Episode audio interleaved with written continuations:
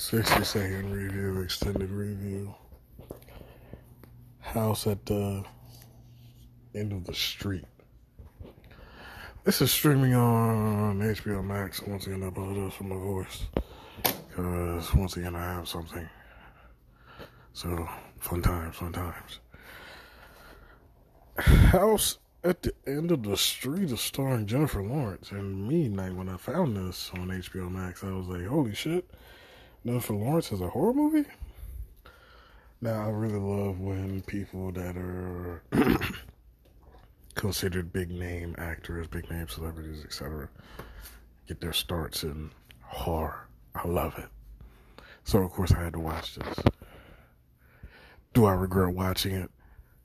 Partially. well, one, this is 100% not Scream. Uh, the movie is about a mother and daughter who move to a new town, start a new life. Nobody's fault. It's not like, you know, one of those, well, the daughter was always in trouble or she's escaping an abusive husband or some shit. Nope. Just move. Got a house for really, really cheap. Why is the house so cheap? You guessed it. It's next door to the murder house. The murder house is supposed to be abandoned, which isn't. The murder house with the son of the family still lives in. Which everybody in the community is like, stay away from not Jennifer Lawrence, because you know that would just make sense and we'd have no. So that doesn't happen. Jennifer Lawrence is, I don't know, doing what some women do, making really horrible dating decisions, which is so weird. And it's always because like they always put like the nice guy who she should date, they make him an asshole, then make the actual psycho seem nice, but he's still just fucking psycho. He's not shy, he's crazy.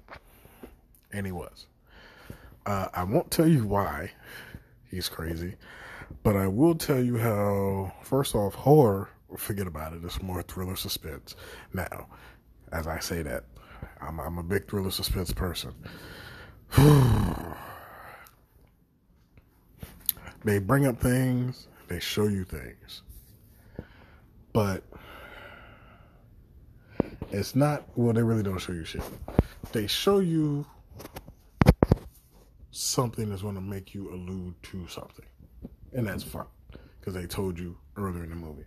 It's not until the last 40 minutes, 35 of this movie. First off, that it's even good.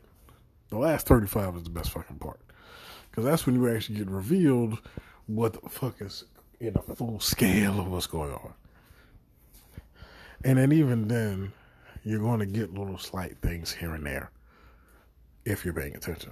So, in that regard, they did slightly drop hints here and there. Not enough, really.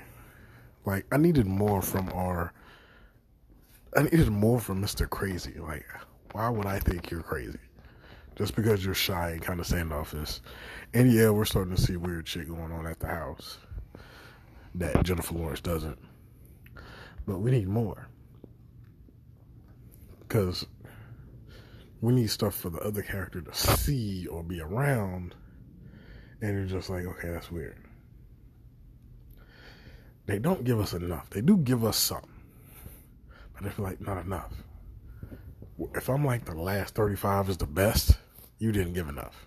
Because I mean, for an hour, I'm sitting there like, when is this going to really get good? It's like they give you just enough to be like, okay, it's going to get better. Last 35 minutes, dead ass.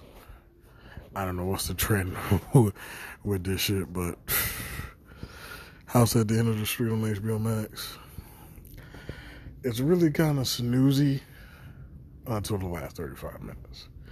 Jennifer Lawrence shouldn't horror, which this movie is not. It's thriller suspense, and it lacks all of that to like the last fucking 40 minutes of this movie. Last 40 minutes, good shit. Too bad the whole movie wasn't like that, or at least didn't properly build up to it. It's on HBO Max if you want to watch 45, 40 minutes of a movie. House at the end of the street.